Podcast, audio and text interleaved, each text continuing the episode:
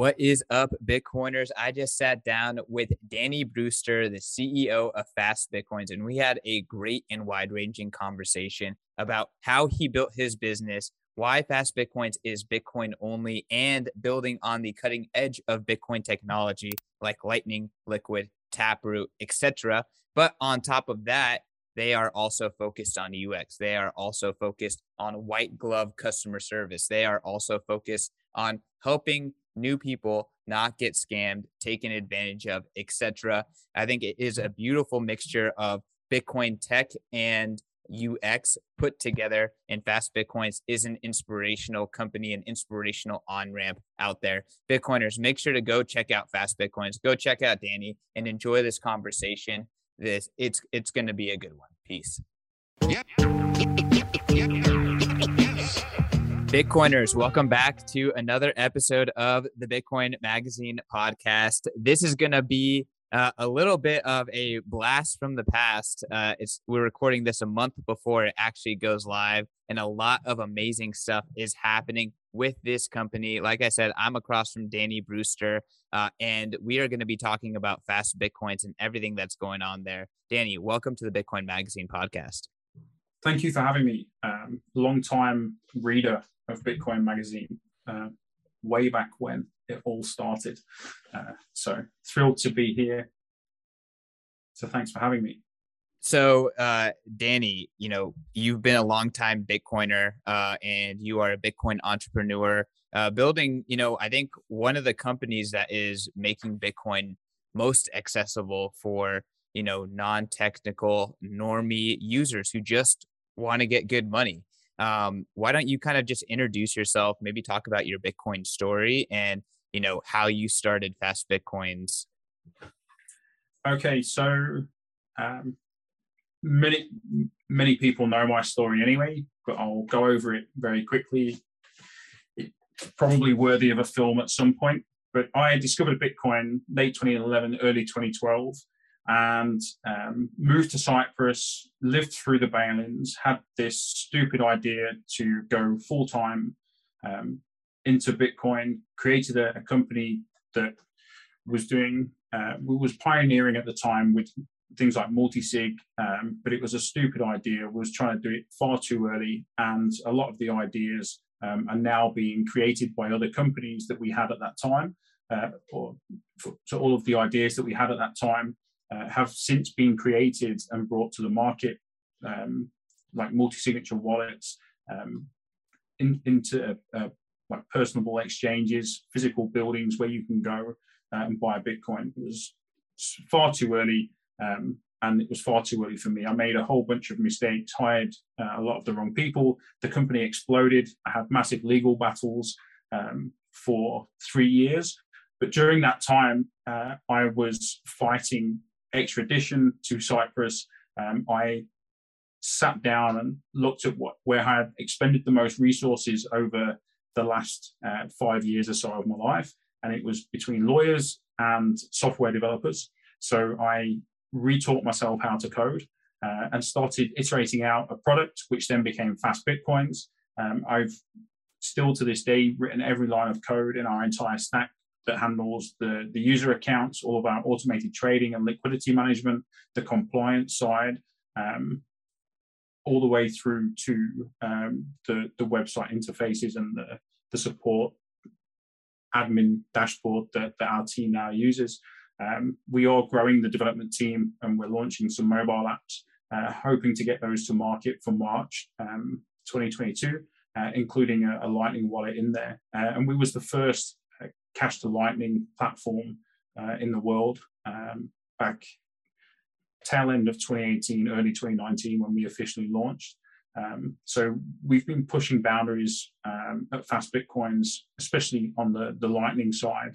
Um, and as this this podcast is going out after the first of, or sorry, the 8th of November, we have implemented Lightning addresses. So you'll be able to um, have Bitcoin sent to you um, using a Lightning address. So whatever your handle is that you set at uh, fbtc.me, um, people will be able to tip you on Twitter if you include that in your um, bio.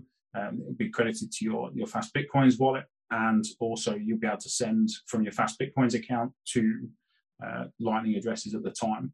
So, and we're just continue to add uh, additional payment mechanisms, and we've built the company from from the ground to be a, global business. So, we want to help create a billion Bitcoiners around the world. Only once we've got that real level of penetration can we start to add additional financial services um, and that's the the end goal is to to replace the likes of HSBC where people go to for their financial services. Um, so we want to create the world's local Bitcoin company, um, and that's the the moonshot for us. So I know that when this podcast does come out, uh, you have a rebrand. You're going to be launching a bunch of new functionality, including that Lightning functionality. Can you kind of just talk about like what functionality is present with Fast Bitcoins? What is kind of like your uh, I guess your current ideal market and how do people actually use the product today? Okay, um, we we have uh, a chain of retail outlets where you can go and take cash uh, to credit to your Fast Bitcoins account, which you can then exchange for Bitcoin, and you can receive those Bitcoin on Lightning, on chain, or via Liquid. And post this podcast, uh, you'll also be able to deposit directly from your bank account uh, across the UK, the European SEPA zone, um, Australia, you can already deposit using your um, bank account, but um, and in Australia, we'll be uh, processing direct debits for dollar cost averaging, so you can just click and forget. You don't have to manually send payments uh, for for anything. Um, so you'll be able to, to dollar cost average um, via the, the direct debit service in Australia. We are uh, adding uh, over 40,000 locations in Brazil where you'll be able to go um, to any Boleto um, payment service provider and deposit to your Fast Bitcoins account. We're also integrating um, Pix in Brazil, so people will be able to pay directly from their bank account instantly, um, and Lotéricas uh, as well, where you can go and take cash um, in Brazil. We are registering with FinCEN to go to market in the US. Uh, we're hoping to have all of that done and in place. All of the legwork has been done, um, but we've we've had so much on. Uh, it's looking like January when we'll be available to US users as well. Uh, and we'll be doing ACH transfers um, in, in, in the US uh, for payment processing. And also, as a benefit of all of these changes, we can do a simplified KYC process if everything continues to, to go to plan for the UK. So you don't have to sign up and use uh, your ID and passport, you can link your bank account and you can buy directly from your bank account without having to upload um, passports uh, and selfies and things. Um, we we are also this is a lot of changes, and we've also actually changed jurisdiction as well, um, where we're basing the company from during all this time as well. Um, we we are also adding the um, we're making our KYC process when you have to do KYC, a video interview. Um, so it's a, video call with one of our customer service team. Uh, as much as people hate KYC, we all have to do it uh, if we want to be in business uh, to some extent. And even the the light KYC or the soft touch KYC, like we can do in the UK with your bank accounts, we're still getting your personal information that we have to store. Uh, we have to know our customers. Um, so we can kick and scream and say no KYC this, no KYC that. But if we want to build this at scale um, and have um, these types of services available to, to everybody, these are unfortunately the, the rules that we have to abide by. But what we can do is we can push back at every given opportunity that we feel um, where there's an overreach from the, the regulators. And that's one of the reasons why we moved from the UK well, I moved from the UK and moved the business to the Isle of Man. Uh, so we don't have to deal with the FCA, we deal with the local regulator here, but we still get access to the, the entire market. Um, and that was a decision purely taken on the, the, the, overreach from the FCA and their long drawn out process for their registration. Um, and lots, I know they're celebrating that 13, 14 companies have withdrawn their registration applications um, in the in the UK with the FCA. Um, so the, the FCA is celebrating that internally, I do know. So, so yeah, we moved um, and we've got a, much better setup here uh, to actually continue to, to push forward. So there's a ton there that I want to unpack. you know, first and foremost, like fast Bitcoins is very different than a lot of other on, you know, fiat to Bitcoin onboarding just from like the UX perspective.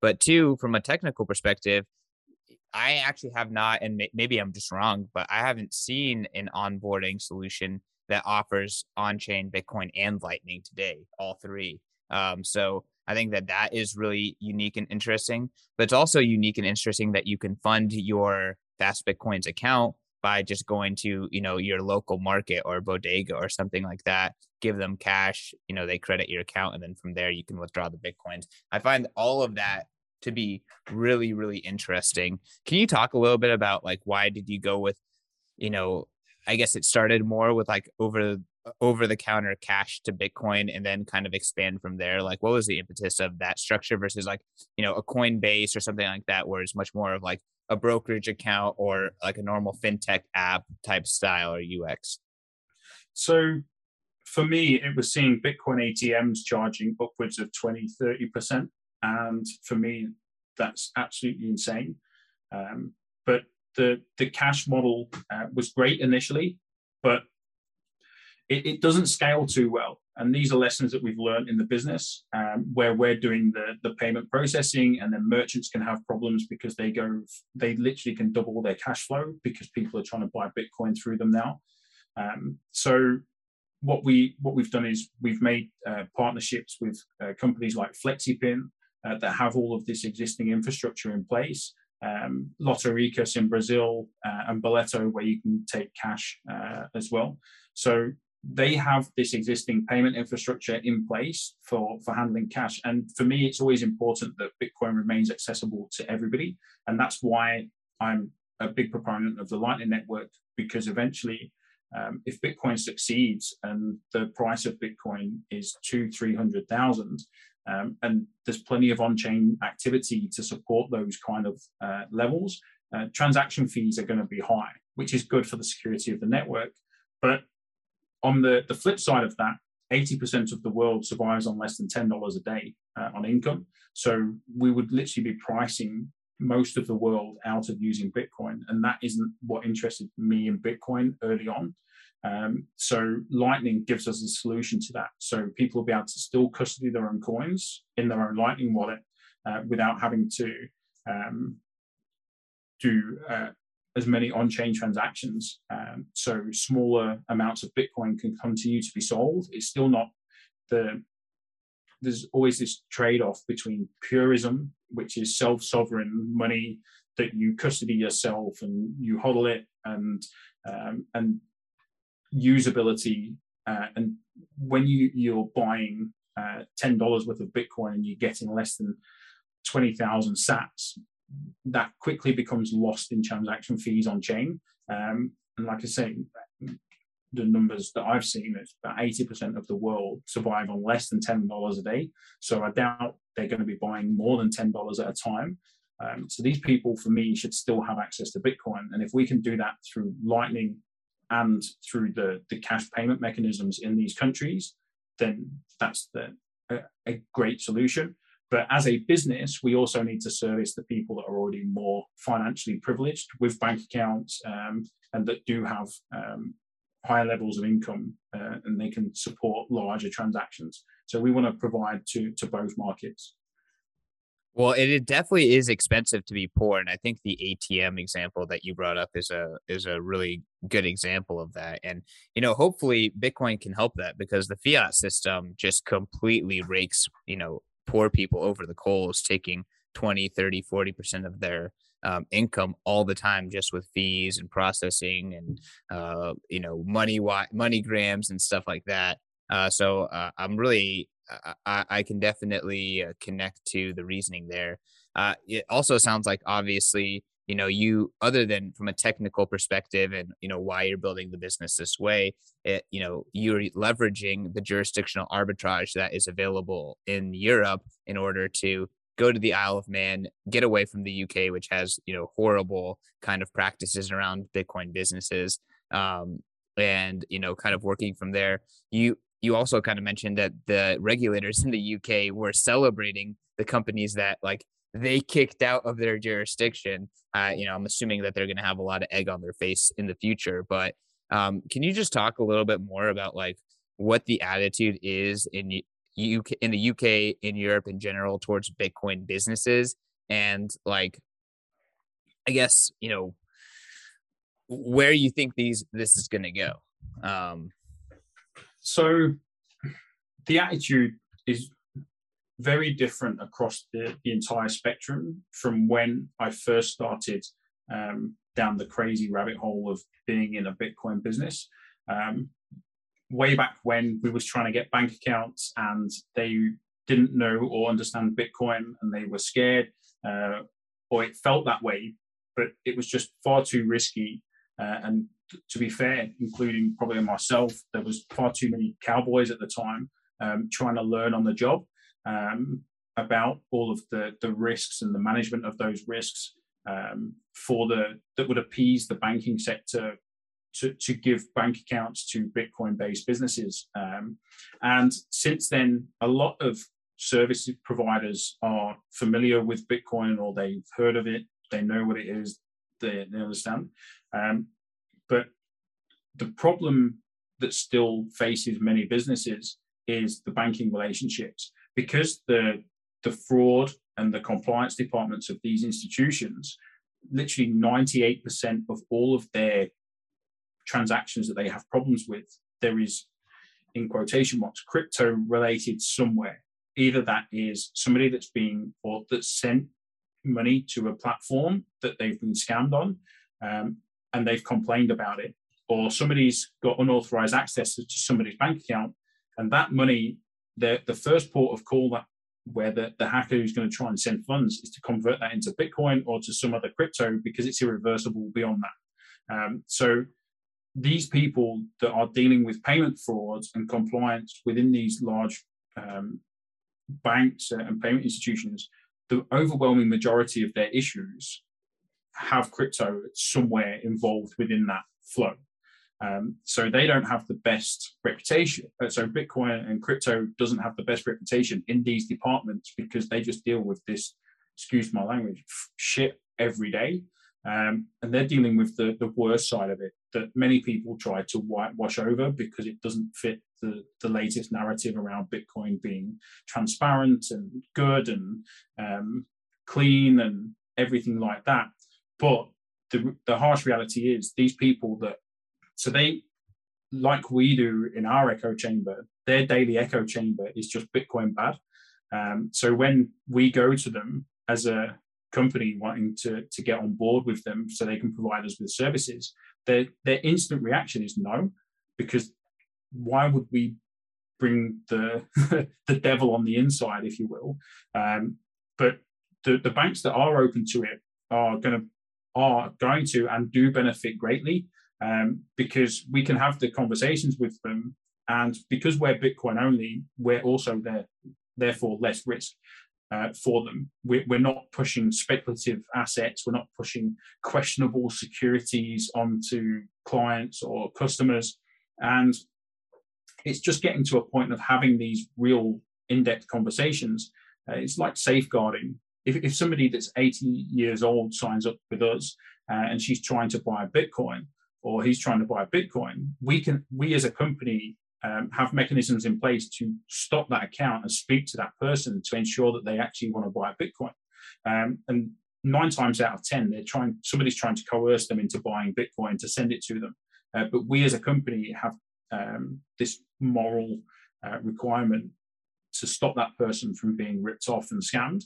And when we have these types of conversations with the, the people that are managing risk and the compliance aspects and uh, the, the payment fraud uh, within payment institutions, um, they're much more open to doing business with us. Uh, whereas previously it was just straight out no. So things are changing and getting better. Um, but on also, um, my biggest issue in the UK with the FCA is they as part of their regulatory requirements to make the registration, they want every address linked to the business, whether that's a hot wallet or a cold wallet address. They want to know that information, which to me is absolutely insane. Um, the only reason why I could think they would want that is because they've got a third party analytical company that wants that information and that data from the regulator. Um, that so I, I said no, and we withdrew um, from the from the UK and moved to the Isle of Man, uh, where we can literally go and knock on the door of the regulator and have personable conversations uh, and discuss any issues. And they don't want every address linked to the business, um, so they can give it to um, some analytical company that just wants to hoover all that data up.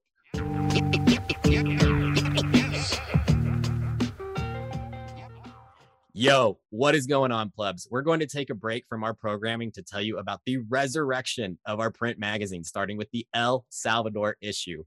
Starting this fall, Bitcoin Magazine will be available on newsstands nationwide and at retail stores such as Barnes and Noble.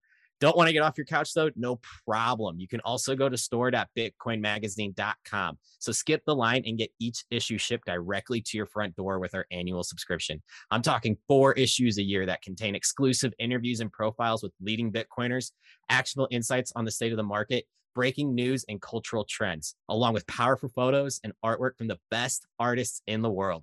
Subscribe today and get 21% off using code podcast at checkout. That's P O D C A S T podcast at checkout.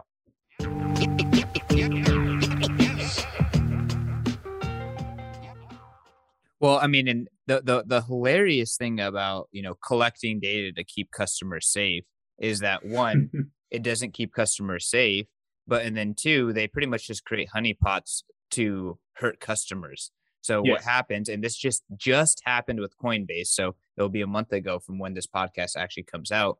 But they got crypto hacked, and it wasn't because Coinbase itself got hacked. It was because the hackers had the email, the address, and the phone number of all of these customers, and then they played Coinbase's system in order to get access to their accounts. So, like creating the honeypots for this information across the internet and across these internet companies, it's doing a lot more harm than good uh, because all it is, is is it's creating an opportunity for hackers to now you know collect that information themselves and then use it against their own customers. So um, it is kind of hilarious these. Uh, decrepit regulatory regimes still continue to try to push this forward when it like it's it's almost like bloodletting during the bubonic plague. It's like, oh, you have the plague, let's just spread it around everywhere. It's like, oh, you're at risk of getting hacked. Well, we're gonna need to get all that information so that way we guarantee it happens. Yeah, a big thing for for me and with our approach to compliance is every company, whether we like it or not, is subject to the same regulations. And if you want to scale, you're going to have the the spotlight put on you, and and you're you, you best either fall in line or get shot down. But what we've decided to do is to really focus on um, taking a real good risk based approach. So we don't just tar every customer with the same brush.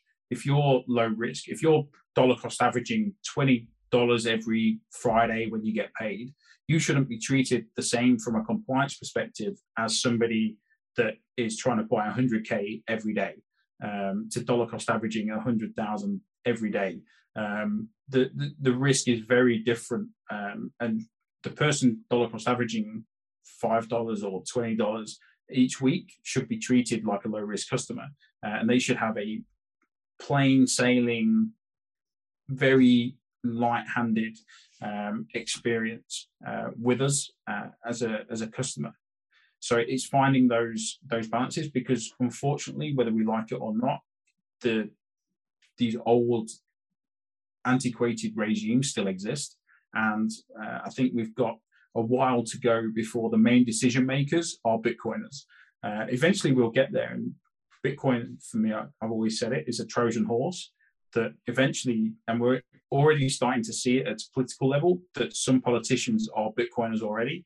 Uh, and eventually, the vast majority of those people uh, will be hodlers uh, or be exposed to Bitcoin in some way, um, or it will play a, a, key part in their pension fund maybe one day, uh, uh, and things like that. So they'll all fall into line eventually uh, and see it our way. Well, I put out a tweet recently and I said that for once in Bitcoin's history, Bitcoin is now good for business. And I truly believe that that is the case. And I think you brought up that the banks that are taking a chance and getting out of their bubble and working with you and companies like yours, um, they're seeing tremendous benefits from the revenue that comes from Bitcoin and crypto. And I think you can look at companies like Webull, uh, Robinhood, uh, many of these other like you know traditional fintech companies that are integrating Bitcoin and crypto, and then they're seeing that Bitcoin and crypto is generating the majority of their revenue. Um, you know that Bitcoin is good for business. People want Bitcoin, people want crypto, and these things, you know, will continue uh, to move people forward that embrace them. And again, you brought up the politicians. You know, we're starting to see a lot of politicians, younger politicians, getting an edge against their, um, their, you know, the uh, the the older people that they're they're running against because they are open minded towards Bitcoin. Yeah, um, I can. I, have been saying for years that that is our pathway um, to getting. It's the only way that I can see that these antiquated systems will be dispersed, uh, and because I, I'm pretty sure there's not been a time where governments has gone into power, and by the time they've left power, there's been less rules.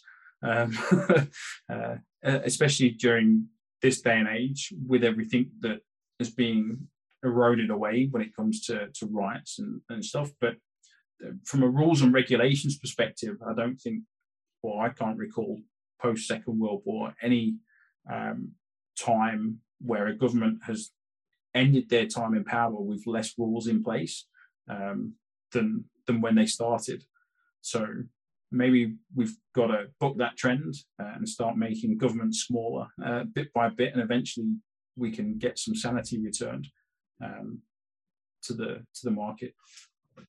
Yeah, I mean, again, not to go on a tangent here, but I, I believe that you know, from a historical perspective, we are at the moment, you know, we are a few years after Martin Luther, um, you know, nailed the uh, his complaints against the Catholic Church against uh, a, a, church door, um, and you know, p- empowered by the printing press, really started the separation of church and state and the uh, mass literacy across Europe. And I think that Bitcoin is going to separate money and state and it's going to be the the catalyst for mass financial literacy across the globe. Uh, so I think that that is exactly where we are in history, and that's where it kind of maps to uh, this neg le- leg up in the the march of human progress. Uh, and I'm excited for it because the the fiat system, the the money state system that are combined together, like it's starting to really pull people down. It's it's it's harming human uh, human potential more than it is actually enabling. Yeah, what I've even this week, um, it's just like trying to think of the, the best way to, to put it. It's, it's enlightening um, sometimes when you speak to people from different backgrounds because we've recently um, hired or started to hire the, the members of the customer service team uh, for the Brazilian market, and a lot of them are from Brazil. They they are based already here, uh, but there's one of the guys um, that started this week actually, and when I was speaking to him, he was like, when I was a young youngster, his dad was uh, would get paid, and on the day that he got paid in Brazil, this was they the family had to go out, him, brothers, sisters, mum, and the the dad that got paid, and they had to go shopping on the day he got paid, and they had to run around the shop and grab the the items that they wanted as they was repricing them every day because of inflation. So they would have to get to them or try and get to them before they put the increased price sticker on, and they had to go sh- uh, food shopping on that day for the entire month because the wages at the start of the month when they got paid by the time if they'd waited till the end of the month they would probably get a quarter or half of the shopping or the food shopping um, that they would have got on that day when they got paid. Um, so that's somebody that has gone through that real life experience of hyperinflation. I'm originally from the uk i lived through Cy- uh, the, the bail-ins in cyprus personally um, where they recapitalized the banks by haircutting 50% of everything over 100k in people's bank accounts. Um, whilst people may say, oh, they, they tax the rich if you've got more than 100k in your account. But the problem is, if you're a business and you've got 200k in your account and your payroll is due the next day, and they take 50% of everything over 100k, you can't make your payroll. Um, and it was insane just to actually watch that whole process. Um, but the original proposal in Cyprus was, um, I think it was 8% of everything over a thousand euros in people's bank accounts. But the people got a bit irate. So eventually they settled on 50% of everything over 100K. Um, but just to even just be there and watch that, uh, it just opens your eyes that um, these things do still happen in the world. Um, and that with inflation and these people will get Bitcoin more. Um, and these people are already financially literate, if you will, um, because they've uh, these real life world, or real world experiences that they've gone through um, that maybe we take for a little, or I did take for granted being from the UK, where the financial system is pretty stable. It's the same in the US uh, as the world's reserve currency. Um, the, the dollar is probably failing less quick or a little bit slower than other currencies around. Um, so people in the US don't have that lived experience unless they've lived it elsewhere. Um, so the, the, whole financial literacy thing, I think we're, we're all because of the comfort that a lot of people live in, they're either ignorant to it or naive to it. Um, but we've got a way, uh, some way to go. Um, I don't think it's going to be the next two or three years when suddenly the world wakes up and thinks, oh, yeah, we best learn what money is uh, and how it works and why it works this way. Uh, I think a lot of people are going to get get a the education forced upon them. They're going to have to learn the hard way, which is going to be sad. Um, and I'm pretty sure a lot of Bitcoin Twitter uh, will be sat around reveling in it um, because they'll all think they're geniuses. Yeah, I mean uh, the "Have fun staying poor" meme. I think that ultimately, if you don't if you don't jump over to Bitcoin, you know that's it's you're gonna you're gonna experience it the hard way, like you just said. Um, but with that being said, like Bitcoin in 2021 is a lot more obvious to more people than it was to most people prior to that. You know, um, 2020 opened up the eyes of folks like Michael Saylor, who then opened up the eyes of so many more people. So, like, the need for Bitcoin, I feel like, is really becoming more and more obvious, even though the majority of people don't think about money very much. And I don't think most people will go down the rabbit hole. I just think that most people kind of go with the flow, and eventually Bitcoin's just going to be the flow. Yeah, the I think a lot of people that have come into this space, they've gone. Uh, a lot of people from 2020 with everything with the pandemic and the way that the world shut down and people went from going to work from nine to five to having a lot of time on their hands. And a lot of people jumped onto robinhood there was all of that with the, um, the gamestop stuff. Um, it all got a lot of attention. Robinhood um, these types of platforms just created a whole new class of speculators. Um, and if 1% of these people stick around for the movement, they came for the, the gains and stuck around for, for the actual movement, then I think it's a, it's a good step forward. Uh, but the vast majority are just looking to get rich quick or to, to find financial freedom, which I think give them one uh, Bitcoin winter uh, and they'll soon lose the, the appetite for it. But I think it's going to take a lot longer than than what people um, that live in the echo chamber uh, think. But then on the other hand, uh, with things like dollar cost averaging that, that we offer, uh, and other companies around the world in the US like Swan and uh, Get Bittr in Europe, um, those sorts of platforms are going to allow people to remain specialized in their own job and stack Bitcoin, they don't need to become a degenerate gambler. They don't need to be sat with three monitors with charts on one, the exchange on another, and uh, uh, Twitter on another, trying to just constantly refresh it to um, to stay ahead of the market, trying to time the market, sleeping two hours a day. These people just need to continue doing what they're good at and stacking Bitcoin with what they can um, as frequently as they can. I think that will be a, a much better approach to growth in Bitcoiners or the amount of Bitcoiners around the world. No, absolutely. And like again, I think that that that's the beauty of Bitcoin is that like saving is broken. The only way to save is to diversify and speculate on other assets. And Bitcoin fixes this by fixing money. You know, Bitcoin yeah. hits all the boxes on what good money is. Uh, and, you know, ultimately it's making saving great again, which I think is like what the world is missing. Like, again, like speculating on assets is a privilege, right? And yeah. it has become necessary. So that way you lose unless you have that privilege in 2021. And the majority of the world does not have that privilege. And even you in the UK or someone in Europe, unless they have access to American equities, they have access to subpar equities as it is from a global perspective. So I really do think like Bitcoin is offering this leveling uh, and this uh, fairness to the entire planet. And you know, services like the one that you're building uh, that really try to like build a UX that is palatable for the largest you know denomination of people.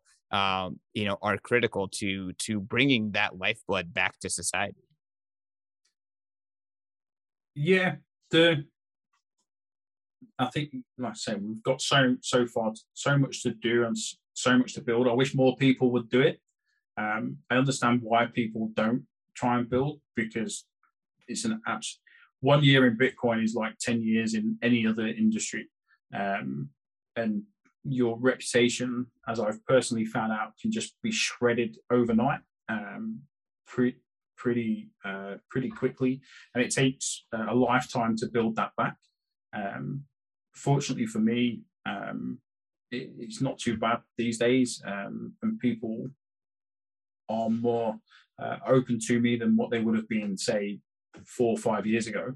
Uh, being back in, I never really left, but back in the space, uh, publicly building something um, with the same vision of just trying to bring Bitcoin to more people around the world, um, which is what I started out trying to do um, way back when.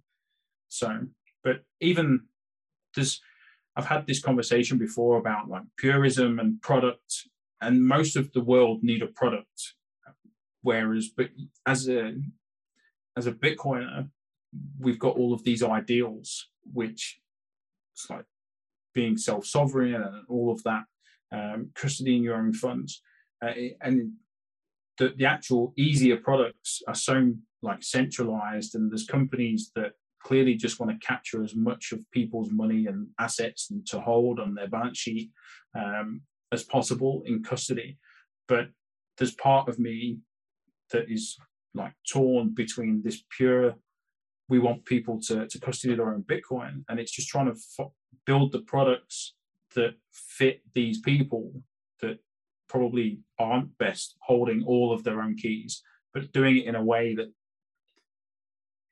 is easy for them to to work, wrap their head around. Um, it's trying to bury the actual Bitcoin technicals um, under a layer of user interface.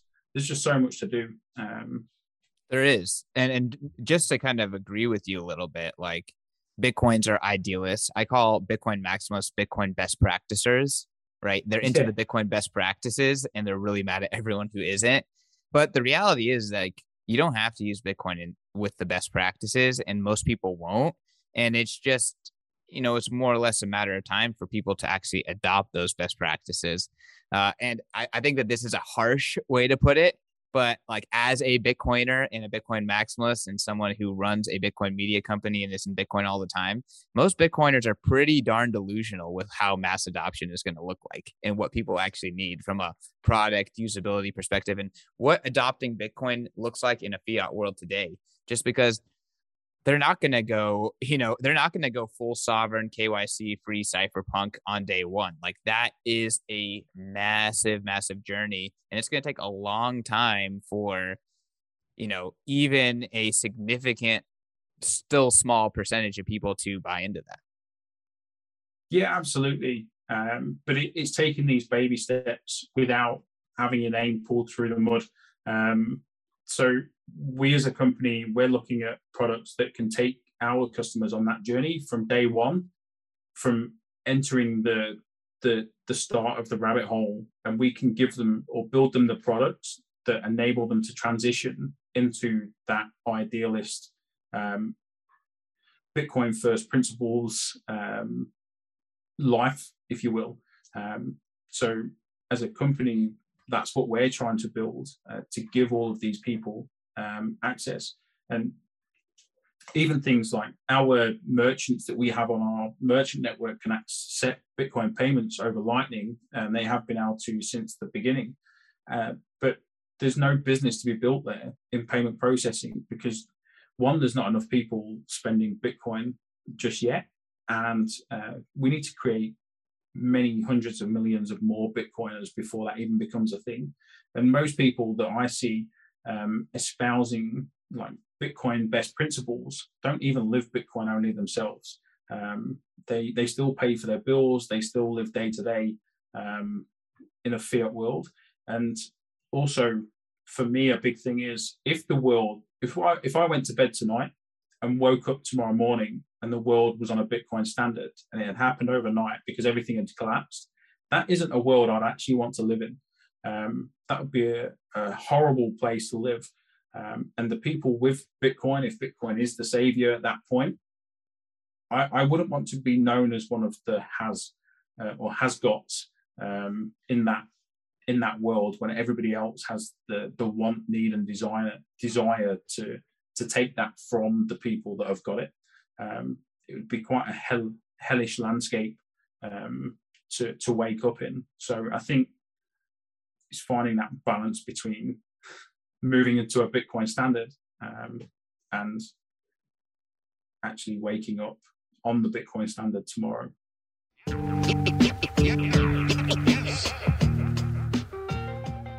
Yo, my fellow Bitcoin lovers, have I got something specifically curated for you? The Deep Dive is Bitcoin Magazine's premium markets intelligence newsletter. This isn't some pay group selling buy and sell signals. No, this is a premium Bitcoin analysis led by Dylan LeClaire and his team of analysts. They break down in an easily digestible way what is happening on chain, in the derivatives markets, and in the greater macro backdrop context for Bitcoin. This newsletter turns volatility into a joke. So hit up members.bitcoinmagazine.com and use promo code podcast for 30% off the deep dive. That's members.bitcoinmagazine.com, promo code podcast for 30% off. Divorce your pay group and learn why Bitcoin is the ultimate asset by Dylan and his team. My fellow plebs, the Bitcoin conference is back. Bitcoin 2022, April 6th through the 9th, is the ultimate pilgrimage for the Bitcoin ecosystem. The Bitcoin Conference is the biggest event in all of Bitcoin and cryptocurrencies. We're leveling up and making this bigger and better than ever. I'm talking straight to the moon with the four day long festival in the heart of Miami at the Miami Beach Convention Center. This has something for everyone whether you're a high powered Bitcoin entrepreneur, a core developer, or a Bitcoin newbie, Bitcoin 2022 is the ultimate place for you to be with your people and celebrate and learn about the Bitcoin culture. So make sure to go to b.tc forward slash conference to lock in your official tickets and use promo code Satoshi for 10% off. Want more off? Pay in Bitcoin and you'll receive $100 off general admission and $1,000 off Whale Pass. Those are stackable. So go to b.tc forward slash conference and attend the best conference in Bitcoin history.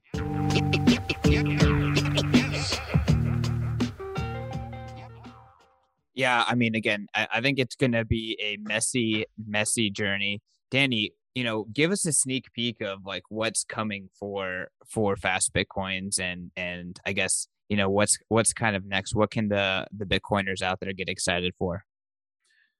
So we've got everything. I, am we're going mobile first and like lightning first, if you will.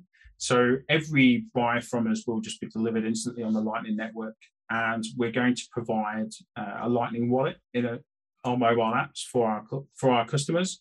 So people will be able to do the whole pay the pay the bill in the, the merchant retailer that can accept Lightning, and they can either pay it from their Lightning balance or from their wallet balance that they they hold um, in the Fast Bitcoins app, or it can be just pulled straight from their bank account uh, to settle that bill, um, or they can stack from their from their bank account uh, directly into their Lightning wallet. And if they want to send that off chain, we'll do the swap, uh, and they'll be able to to settle off chain as well. We are also looking um, at we have a, another brand that we're launching as well called Freehold Capital, which is like the high net worth uh, family office um, type client. But we're also dealing with IFAs there uh, because IFAs um, are stuck between a rock and a hard place when it comes to Bitcoin because they a lot of them, depending on where they are in the world, can't give advice on Bitcoin um, because of the regulatory landscape. But then on the other hand, they're averse to referring them to other platforms because then they're just going to be sold or shilled some crap. Um, so we're building the relationships with these IFAs for their clients to be able to come to us in confidence and get informed in a balanced way. So all of the positives, the negatives, because Bitcoin isn't perfect, and uh, the the risks involved. So they can start to get off zero for their clients uh, and start making an allocation to Bitcoin. And because we're not going to shill them the next best thing or some crappy uh, shitcoin, the the IFAs are really open to that uh, relationship uh, to send people our way. So we're building that as well. And as part of that, we're working uh, or playing around with this point with uh, what Taproot enables. So for multi-sig uh, custody, we can take a, a much longer term approach um, to uh, multi-sig custody for these types of clients. And hopefully that will also pass through into fast Bitcoins as well uh, as that landscape matures uh, and we or we, we figure out internally what more we can build um, with the developments on both Lightning and the, the Bitcoin protocol itself.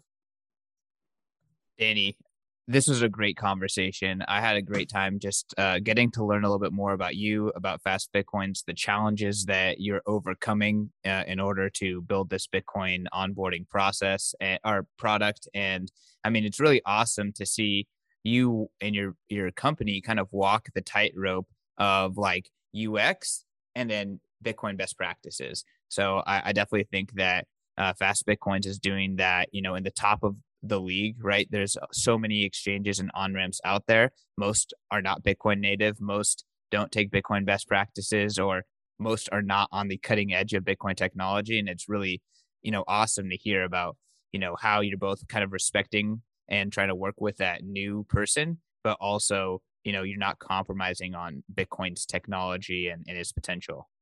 I I think there's some great actors in the space, um, but you only have to look at what they offer um, to to determine um, whether whether or not they're, they're, good or bad or or what their approach is.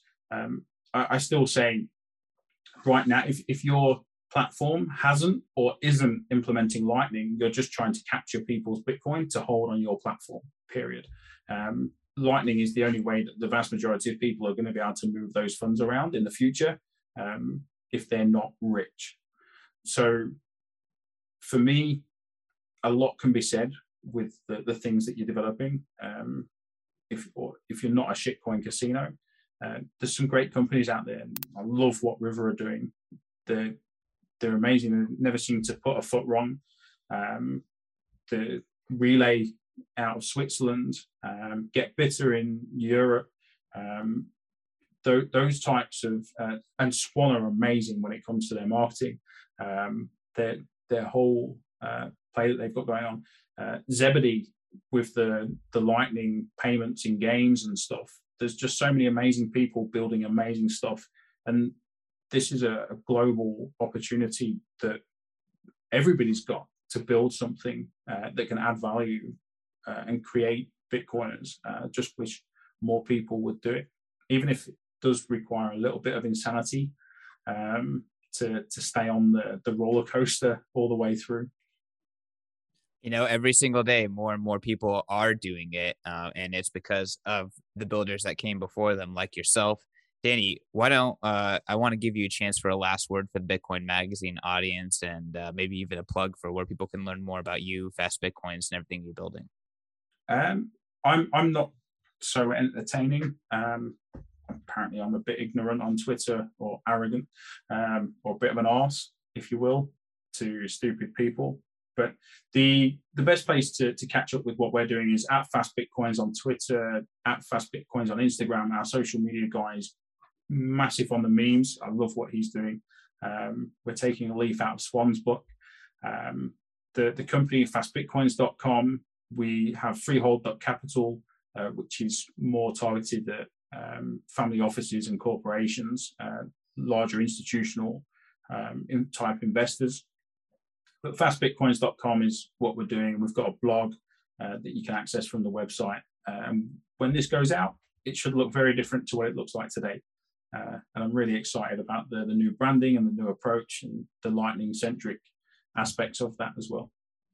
All right, Bitcoiners. Well, you heard it here. Uh, we got the sneak peek of what is happening next for Fast Bitcoins. And uh, again, getting to meet one of the uh, oldest and truest builders in the space for the first time. So, again, I've been a fan, Danny, for a long time and uh, really great having you back on the show.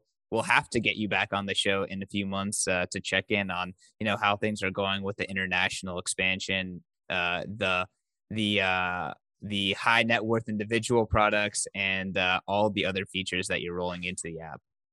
Yeah, th- exciting times ahead for for everybody y'all so uh bitcoiners out there make sure to go follow danny. I actually just gave him a follow on twitter too so he may be an ass but most bitcoiners are to uh to the stupid folks out there on twitter. And uh you can follow me on twitter at ck underscore snarks always trying to push out some signal there. Uh follow bitcoin magazine at bitcoin magazine and go to bitcoinmagazine.com danny i hope that you can make it over to bitcoin 2022 as well so uh, that's going to be a great time. And all the listeners, make sure to go get your Bitcoin 2022 ticket today while they are still cheap. You can use promo code Satoshi to get yourself 10% off. Awesome. I'm looking forward to Bitcoin 2022. Um, the, the, the whole growth of that event has been insane. Uh, and it's now almost like a mecca. Um, it's the pilgrimage. That's what we're trying yeah. to do. It's the Bitcoin pilgrimage.